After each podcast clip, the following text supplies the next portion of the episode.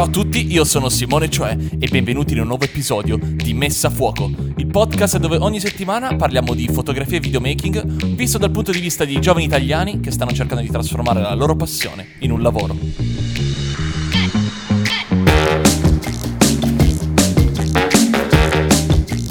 Mamma mia ragazzi, quanto tempo, bentornati su Messa a Fuoco. La pausa estiva è finita, lo so, non è durata così tanto quanto sicuramente le vostre vacanze al mare, ma eccoci tornati. Siamo qui su Messa Fuoco. Io sono Simone Cioè, oggi abbiamo un sacco di cose di cui parlare, ma prima di tutto volevo ringraziarvi perché avete continuato ad ascoltare il podcast mentre eravate al mare, in montagna, insomma, a fare niente e mi avete continuato a mandare un sacco di messaggi su Instagram, su tutti gli altri social, quindi grazie, grazie, grazie. Davvero, e mentre le campane festeggiano il ritorno di Messa Fuoco, quindi godiamocele perché sì, mi trovo ancora a Roma, e no, nella nuova casa a Milano non avrò delle campane vicino a casa, quindi speriamo che l'audio sarà più pulito. Appunto, tornerò a Milano, questo è l'ultimo mese qui a Roma, settembre sarà il mese romano definitivo, spero di poterlo annunciare con poi il mio andare forse, forse al Fotochina in base a se lo sponsor ci offrirà il viaggio. Insomma, stiamo lavorando per andare lì al Fotochina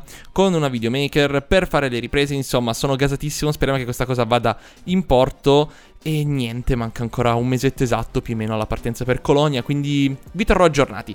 Ma ragazzi, ragazzi, ragazzi, tra l'altro la musichetta di sottofondo sono felicissimo di tornare a sentire tutto quanto quello che era il sottofondo di Messa a Fuoco. Eccoci tornati, sono felicissimo. Come avete letto dal titolo, oggi parliamo di DJI. L'ho già fatto in una live su Instagram un pochino di tempo fa, ma ci tenevo a fare un video dedicato, poi ormai la cosa è scemata, quindi il video probabilmente arriverà col Mavic 2, ma ma ci tenevo a parlarne un po' qui sul podcast e andare a riprendere un po' gli argomenti più interessanti della live della scorsa volta.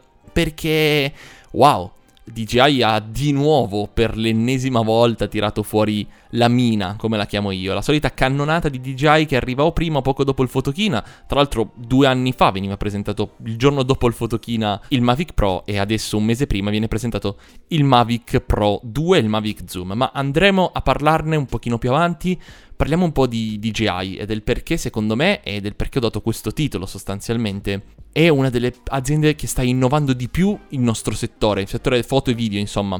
Uh, non solo per quanto riguarda i droni, ma in generale DJI sta dimostrando a tutte le altre aziende come effettivamente bisognerebbe comportarsi in questo settore cercando di creare sì prodotti eh, comunque prosumer, comunque con la parola consumer intende prodotti che vengono consumati, acquistati, cambiati rispetto a quelli vecchi e quindi con una possibilità di essere aggiornati nel corso degli anni, ma allo stesso tempo sta inseguendo i suoi clienti, sta cercando di trovare la giusta via per dare prodotti di qualità, prodotti che per loro valgono soldi anche in futuro e di come sta creando una sorta di roadmap pazzesca uh, per il suo futuro e del fatto che molti clienti che hanno comprato il loro primo prodotto DJI magari qualche anno fa hanno voglia di tornare in questo brand e hanno voglia di investire soldi in questo brand per tantissimi motivi che io, da persona che, oddio, eh, non prendetemi come azionista, broker, gente che guarda dentro il mercato per capire come... No, non sono quel tipo di persona, ma la vedo da appassionato, prima di tutto,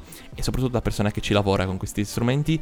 Sento veramente che DJI sta facendo qualcosa non solo per se stessa, ma soprattutto per migliorare questo mercato e acquistare clienti nuovi. Ovviamente, ragazzi, non siamo in un mondo uh, che, vive solo di sogni e speranze, ma serve guadagnare, quindi DJI si sta muovendo anche sotto questo punto di vista. Vorrei che il mondo non mi mandasse più notifiche, ma mentre registro, ma mi piace anche questa parte del podcast, un giorno mi piacerà di meno, ma non è questo il caso. Parliamo di DJI, nasce nel 2006, sono passati 12 anni dalla nascita di DJI e guardate cosa sta tirando fuori, questa cosa è pazzesca. Un'azienda cinese che nasce con l'intento di creare droni. E infatti il primo approccio che abbiamo con DJI, per tutti quelli che se la ricordano agli albori, sono i droni. Sostanzialmente DJI l'associamo subito ai droni ed è stato così per uh, parecchio tempo, per quasi almeno forse, forse, forse posso dire 8 anni. Più o meno DJI era droni e non era solo droni per quelli che conosciamo noi, DJI è anche componentistica, sono droni molto più grandi, pensiamo solo ai matrice per chi li conosce e pian piano è passata dall'essere molto enterprise, quindi dedicata comunque alla costruzione di droni come il Matrice, ptacotteri enormi, a portare il mondo della dronistica nelle mani di tutti quanti. Ed è affascinante come cosa perché se ci pensate qualche anno fa l'unico modo per avere un drone era spendere circa 15.000 euro. Io mi ricordo quando ho iniziato a fare questo lavoro era il 2012-2013 e nella, azienda, nella seconda azienda in cui ho lavorato, eh, ve l'ho raccontato forse nella prima puntata, guidavo droni, cioè guidavo il, il gimbal del drone e il drone che guidavamo noi costava veramente un sacco di soldi, tipo 15.000 euro, era assemblato a mano e t- poteva trasportare quasi un Movi. Quindi, insomma il mondo si è evoluto e pensare che una volta bisognava fare volare quella roba e adesso con un Phantom 4 possiamo fare le stesse identiche cose è, è, assurdo. È stata veramente un'evoluzione pari a quella del telefono nel nostro mondo, quindi figata assoluta. Saltiamo negli anni, andiamo dove più o meno ci ricordiamo tutti quanti. I primi droni erano i Phantom, l'1 e il 2, quelli dove dovevi montarci sopra la GoPro o un action cam, anche se in quel periodo c'erano solo le GoPro. E quindi montavi la tua GoPro e facevi volare il tuo drone con mille casini perché ogni tanto si incartava, l'applicazione non era al massimo, la GoPro come sempre ha quel fisheye maledetto che poi per fortuna hanno tolto, forse una delle poche cose intelligenti che ha fatto GoPro negli ultimi anni, ma non è questo la sede per parlarne, ne parleremo poi. E, ehm, e, quindi niente, pian piano si è evoluto, è arrivato il Phantom 3 con la prima fotocamera integrata, quello tutto bianco, ve lo ricordavate, bianco con le strisce rosse. E poi DJI ha cominciato a tirar fuori altra roba. DJI ha cominciato a tirar fuori il Ronin, eh, che fu sensazionale perché prima c'era solo il Movi oppure tutte quelle robe strane, bruttissime, con tutti i fili che uscivano fuori. Insomma, DJI è riuscita a fare quello che le altre aziende non hanno mai saputo fare, cioè quella di rendere comunque belli questi prodotti. E in questo ragionamento qua, secondo me, è molto Apple stile primi anni, no? Trasformare i brutti computer che non stavano in casa in oggetti effettivamente di design. Perché comunque, eh, dolente o nolente, che i mezzi siano bellissimi, che potentissimi, eccetera, l'occhio ha bisogno della sua parte, soprattutto quando siamo in un mondo creativo, no? Uh, perché i, mh, i bei computer stanno bene sulle nostre scrivanie. Uh, magari non in maniera diretta, ma comunque i bei oggetti di design per le persone che creano sono uno stimolo a creare. Quindi DJI ha portato anche questo, un bellissimo design che si riconosce subito nei suoi prodotti, con queste belle curve, insomma, sono dei gran bei prodotti. E il Ronin ne è un esempio. Ha creato veramente il connubio perfetto fra l'efficienza di un gimbal, la praticità di poterlo usare da tutti, perché poi alla fine l'app DJI, il mondo DJI comunque è facile. Insomma, ha adottato abbastanza la filosofia Apple nel mondo della fotografia e secondo me, insieme a Blackmagic, è stata l'unica azienda che ha fatto questo ragionamento, cioè dare la possibilità a tutti di utilizzare un certo tipo di prodotti. E, e lo fa con menu molto intuitivi, lo fa con delle grafiche accattivanti, lo fa, insomma è stata veramente capace di prendere il meglio da Apple che non c'entra nulla nel settore, di prendere il meglio da quella che era GoPro un tempo, quando veramente era una grandissima azienda che faceva certe cose per un certo motivo, e di unirle per creare prodotti che mancavano sul mercato, ma allo stesso tempo la gente sapeva che li voleva così. E quindi niente, arriva poi il Phantom 4 che secondo me è stato una sorta di punto di svolta nel mondo della dronistica, perché il Phantom 4 ti dava la possibilità di avere una fotocamera pazzesca con un drone che era perfetto e di fare un sacco di cose. Ed è forse il motivo per cui adesso si sta continuando ad aggiornare con il Phantom 4.2 Pro, Pro 7, Pro, Pro, Pro, insomma. Uh, è un prodotto talmente potente, talmente incredibile, che il piccolo aggiornamento lo rende ancora migliore. L'abbiamo visto con il Phantom Pro V2. Insomma, forse è l'unico che non ha portato così tanti aggiornamenti, però ha ancora la possibilità, dopo parecchi anni, di fare la differenza. Mi ricordo due anni fa, quando GoPro stava presentando il Karma, perché anche lì due anni fa si parla, GoPro presentava il Karma e una settimana dopo mm, annunciarono il Mavic. E mi dissi cacchio, questa roba qui me la sarei veramente aspettata da DJI, cioè un drone così me lo sarei aspettato da DJI e se voi vi ricordate il Karma, ormai purtroppo è fuori produzione, ma se qualcuno l'ha mai visto dal vivo, era comunque una bella pizza, cioè nel senso era uno sberlone abbastanza lungo, più o meno fate conto quanto un Mac si apriva ed era già cacchio, che, che, figata, Dio santo, modulabile, che togli fuori il grip. Cioè, il Karma era un prodotto che secondo me nel mondo dei droni adesso non è ancora arrivato. Era una figata, peccato che GoPro si è mangiata un'occasione d'oro e che DJI obiettivamente aveva molte più conoscenze in quell'ambito. E quando vidi il Mavic, il tipo che lo tira fuori dalla tasca, e ho detto, questo è il Mavic, io dissi, cazzo. è come se un'altra azienda avesse inventato il Mac poi fosse arrivato Steve Jobs e avesse detto ragazzi si fa così. Cioè, wow.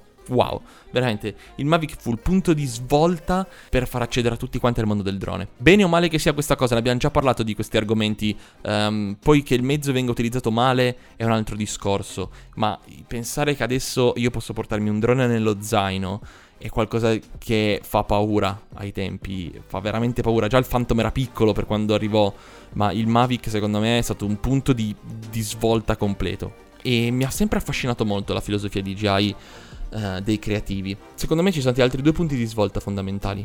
Il Ronin S, di cui parleremo più avanti, e l'Inspire l'X5 e poi l'X7. Secondo me quelli sono stati due punti di svolta pazzeschi. Partiamo dall'Inspire, ha permesso il mondo cinematografico di arrivare nelle case di tutti. E, ed è una cosa super positiva. Questa azione l'ha già fatta Blackmagic, che per quanto sapete che io su alcune cose non apprezzo, apprezzo però ciò che ci sta dietro, cioè la volontà di dire ok, effettivamente queste macchine possono costare un sacco, ma possono comunque permettere a tutti quanti di creare. E secondo me la Blackmagic Pocket è stata qualcosa che è passata più in sordina perché Blackmagic non era potente come Canon ai tempi con la 5D, ma è veramente un elemento pazzesco di potenza, come lo sarà la Blackmagic Cinema 4K, la Pocket nuova che, che, uscirà a breve. E DJI e Blackmagic secondo me vanno molto molto a braccetto su questo tipo di, di visione, no? Quella di permettere a tutti quanti di creare al massimo della qualità possibile senza costi assurdi. E l'X5 e l'X7 con l'Inspire 2, ok, è un costo pazzesco, nel senso che parliamo di 7.000-8.000 euro di roba. Però se ci pensate, voi state mettendo una macchina che fa il RAW, il ProRes, il 6K su un drone con un sensore Super 35 a 8.000-9.000 euro. Cioè, rifletteteci un attimo una volta per poter fare le riprese cinematografiche con un drone o appunto avevi un, un eptacottero oppure dovevi prendere un elicottero. Ora con 8000 euro, e molte case di produzione lo affittano, avete la possibilità di avere qualcosa di pazzescamente potente che sta comunque in una valigetta non più grande di mezza scrivania. E con la fotocamera che ha sopra potete veramente fare il cinema con qualcosa che costa poco. È molto affascinante questa cosa. È molto affascinante per due motivi, perché secondo me DJI sta facendo la cosa migliore di tutte, che molte altre aziende hanno iniziato a fare, eh, come Canon ad esempio, ma non hanno saputo portare avanti in maniera sensata. Mi spiego. Il mercato che manda avanti l'economia non è quello dei professionisti, è quello delle persone hobbiste ricche, ok? Cioè chi si compra ogni anno la macchina nuova perché devi inseguire l'ultimo modello. Vi faccio un altro esempio prima di tornare al discorso Canon. La GFX di Fuji, ok, la, la medio formato che comunque ha il suo costo, costa 5.000 euro, è stata venduta di più a non professionisti che a professionisti, ok? Quindi questo vi fa capire che chi sposta tanti soldi non è comunque gente professionista, perché il professionista, faccio un esempio io, ha la 7S da due anni e le stesse ottiche da tre, quindi non muove il mercato compro magari accessori del cazzo, ma la mia macchina è fissa per ogni 2-3 anni, non la cambio. E le ottiche uguali, dopo che ho un piccolo set, il professionista magari investe in altre cose, non più nell'attrezzatura. Oppure li usa per ampliare il proprio staff, insomma. Chi muove veramente il mercato è il mercato nella fascia prosumer perché comunque compra prodotti pro. Canon ha sviluppato due linee perfette sul mercato, poi le ha saturate, ma sono perfette. Cioè abbiamo una fascia prosumer con la 5D, la 6D, la 7D, l'80 se vogliamo metterla lì, la 1DX se proprio vuoi spendere tanti soldi. È una fascia cinema per le persone che vogliono fare la differenza e vogliono qualcosa che li avvicina a un livello professionale. DJI ha fatto lo stesso percorso. Ha creato lo Spark, l'Air, il Mavic, tra virgolette il Phantom, e poi ha creato l'Inspire. Ha seguito due linee precise, ma senza saturarle. A differenza di Canon, DJI ha sempre pulito le sue linee. Ha sempre detto, ok, questo prodotto è stato migliorato, fuori. Il Phantom 3 lo si trova ancora perché stanno probabilmente svuotando i magazzini, ma io credo che sia difficile che lo producano ancora in quantità industriali, magari tengono aggiornato il modello, perché alcuni può interessare spendere di meno. Però sono state pulite le linee. Ok, ci sono c'è il Phantom 4 e ha delle sue derivate per dare più potenza su alcune cose specifiche. Ma non c'è un Phantom 3,9, 4, 4,1, 3,8. Questa è la differenza. Le linee sono pulite. E così come il Mavic resterà, ci sarà il Mavic 2, perché entrambi offrono due cose diverse. Non ci sarà un Mavic 2.3, il Mavic 1.5. No, perché non serve. Servono dei modelli ben distinti. E DJI e Blackmagic anche stanno facendo esattamente queste cose qua. Ti creiamo un prodotto del range tra i 1000 e i 2000, ok? Che sono esattamente dove cade il Phantom, il Mavic e il Phantom Pro Obsidian sti cazzi che esce all'ultimo minuto e costa 2000 euro. E poi ti creiamo un prodotto che va dai 2000 ai 10.000. In questo modo tu puoi avere tutto quello che vuoi, ma sai dove andare. Perché il problema più grande di Canon qual è? Che la gente mi scrive spesso e mi fa Ciao Simone, io vorrei comprare una reflex, ma non so se scegliere la 200D, la 700, l'80, l'800. Cioè, dove vai? Qual è la differenza sostanziosa? Invece in DJI le trovi e questa secondo me è una chiave fondamentale. Sapere dove stai tu e avere dei prodotti che ti identificano in quello che fai. Io ad esempio, perché ho scelto il Mavic? Vi faccio un esempio. Se adesso dovessi scegliere fra tutta la serie di droni che DJI ha, per quello che faccio io, per come mi muovo io, per come viaggio io, per quello di cui ho bisogno, il Mavic ad esempio per me è la soluzione perfetta. Perché? Prendiamo il Mavic 2 contro il Mavic Air, ok? Ed escludiamo il fattore fotocamera. Facciamo questo discorso perché la fotocamera, ovviamente quella del Mavic Pro 2 è migliore, ha un sensore da un pollice. Voglio quel drone lì per una semplice ragione, perché so che come volo io, cioè che mi piace volare per tanto tempo, per posizioni distanti, so che la connessione radio fa assolutamente la differenza e che il Mavic è più stabile quando si va più veloce e c'è tanto vento. Quindi è l'esatto compromesso fra l'Air, la portabilità che ha, che è ineccepibile quanto è piccolo, e il Phantom, che invece è potente ma allo stesso tempo richiede più spazio. Avere la possibilità di trovare il proprio range in cui comprare un prodotto è una delle cose più belle che si possa trovare in un brand. Ed è il motivo per cui amo Sony, ad esempio, perché ha creato prodotti specifici per quel tipo di mercato, non soluzioni mezze ibride tipo la 5DS o la 5DR. Cazzo, crea una macchina che ha entrambe le caratteristiche in quel caso, no? Solo perché metti un filtro? Cioè, non è una differenza fra la 7S e la 7R, no sono differenze stupide, minime, che non hanno senso di esistere, come la differenza fra la 100 e la 200D. Non hai aggiornato il modello, hai semplicemente aggiunto una ghiera praticamente. È come se al Mavic Pro 2 le avessero mm, aggiunto, non lo so, tre sensori di ostacoli di più. Così non hai creato un nuovo prodotto, hai semplicemente preso un prodotto vecchio e gli hai messo una rotella in più. E questa cosa è molto triste per noi consumatori, che affidiamo effettivamente il nostro sogno a questi oggetti. E mi spiego meglio, non è che la macchina fotografica è il nostro sogno, ma è il veicolo per il quale il nostro sogno è possibile. Perché comunque, dolenti o nolenti, ci serve la macchina per fare video. Possiamo avere tutto nella nostra testa, essere dei più bravi registi del mondo, ma se poi non filmiamo, nessuno mai vedrà quello che creiamo. È un peccato che le aziende aggiornino gli strumenti per il semplice fatto di vendere di più. Per carità, non lo critico, è giusto che sia così, ma devi venire incontro alle persone che creano con quegli strumenti. Devi, glielo devi perché loro stanno realizzando il loro sogno grazie ai tuoi strumenti. E comprando i tuoi strumenti in teoria stanno realizzando il tuo sogno di crearli questi strumenti, quindi non puoi pretendere che le persone ti pigliano in giro, ma allo stesso tempo tu non devi prendere in giro i tuoi consumatori perché prima o poi se no se ne accorgono e cambiano, perché va bene Canon sei un marchio storico e tutto quanto, ma la gente ha voglia di cose nuove. E se tu non gliele offri più dopo un po' l'amore per quel brand si affievolisce. È un po' come una relazione, se tu non la coltivi giorno dopo giorno, se tu non la devi accontentare, ma devi sapere quello che l'altro vuole. Se ti comporti male, alla fine la gente si rompe e decide di andare da qualche altra parte. Ed è questa la vera motivazione, che Canon non ha offerto nulla ai suoi creativi che gli potesse spingere a creare di più con i loro strumenti. E DJI invece lo sta facendo perché la cosa bella che ha detto il tipo che presentava, che poi sia una trovata di marketing e tutto quanto, lo so benissimo. Però effettivamente DJI ha consultato i creativi, ha sentito cosa i creativi volevano da quella cosa e l'ha realizzata.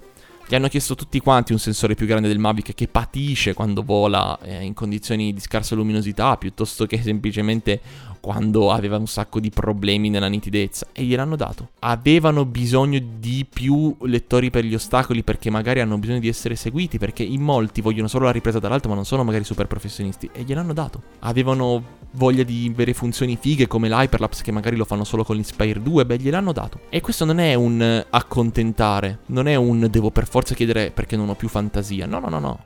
Obiettivamente, finché le aziende saranno viste come i grandi muri invalicabili, coloro che ci donano solo i loro prodotti e noi non possiamo dire niente, ringraziare solo e comprare l'ultimo modello, sarà brutta questa cosa. E io sinceramente non sono più appassionato di Canon perché boh, eventi tristi, macchine tutte uguali, non c'è più quell'hype dell'aspettare il nuovo modello. Sinceramente, dopo aver visto come Nikon si è comportata con uh, la Z7 e la Z6, boh, non ho nemmeno più troppa voglia di vedere questa nuova mirrorless Canon, perché la mentalità è la stessa di quella che hanno avuto quelli di Nikon, probabilmente. E quindi sarà l'ennesima macchina che forse un giorno diventerà bella. C'è gente che sta veramente cambiando quello che sta facendo. DJI è una di queste. DJI ha voglia di dare strumenti più potenti alle persone che creano. Perché poi alla fine fanno questo, ragazzi, eh. non creano robot che abitano tubi, creano strumenti per la nostra creatività e se loro non sono creativi se loro non ascoltano i creativi, chi lo deve fare? Così è stato come S, tutti quanti hanno chiesto un gimbal a portata di tutti e certo un sacco di aziende cinesi l'hanno già fatto, ma anche Parrot produceva droni, ma è la differenza fra chi lo fa in un certo modo chi lo fa dando una garanzia alle proprie persone. Perché DJ ti senti al sicuro? Perché hai la tua assicurazione, perché puoi cambiare i tuoi pacchetti, perché puoi richiedere finanziamenti, perché puoi andare in un negozio a provare le macchine. Cioè, vi rendevi conto, DJI ha aperto nel 2006 e ha dei negozi fisici solo di prodotti DJI. Canon e Nikon non l'hanno mai fatto. Certo, c'è anche, ma nemmeno Sony, c'è il Sony Center a New York e in Germania, ma la gente vuole sentirli questi prodotti. Questi sono qualcosa che per noi creativi sono un'estensione non solo delle nostre braccia, non solo dei nostri occhi, ma sono un'estensione dei nostri sogni. E io vorrei che ogni tanto i brand pensassero a questo. Perché non è solo una questione di fare soldi, per carità, nessuno vieta di fare soldi, cazzo, sono io il primo a volerlo fare. Però dovete pensare anche che quando create strumenti del genere, quando create strumenti che effettivamente permettono ai sogni di diventare realtà, avete un certo tipo di responsabilità sulle spalle. Quindi grazie DJI per aver creato il Ronin S, per aver creato il Phantom, per aver creato il Mavic 2, per averci dato la possibilità di creare. Certo, spendendo un sacco di soldi, eh, però ci avete dato la possibilità di creare e di realizzare i nostri sogni e di renderli più forti.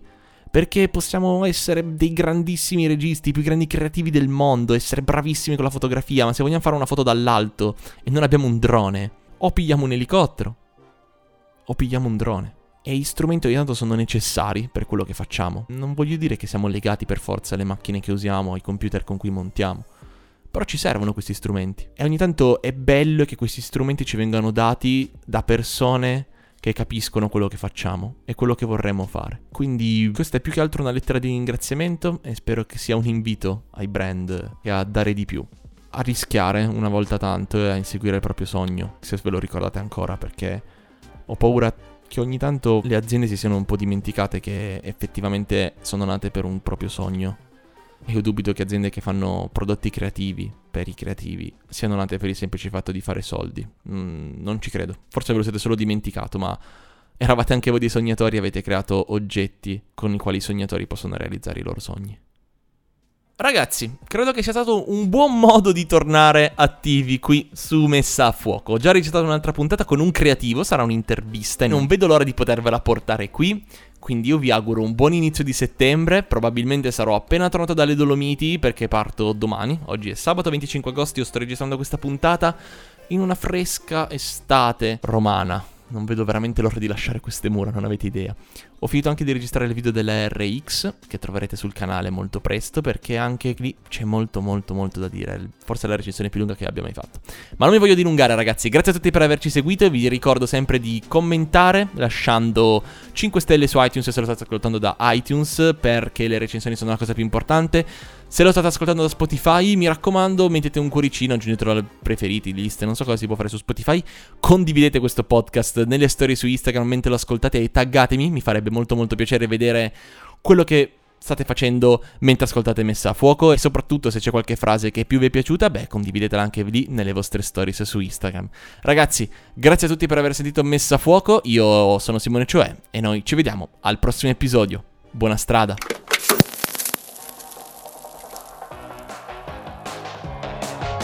E avete appena finito di ascoltare Messa a Fuoco, il podcast settimanale che parla di fotografia e videomaking da un punto di vista un po' più giovane e fresco. Io sono Simone Cioè e noi ci vediamo al prossimo episodio.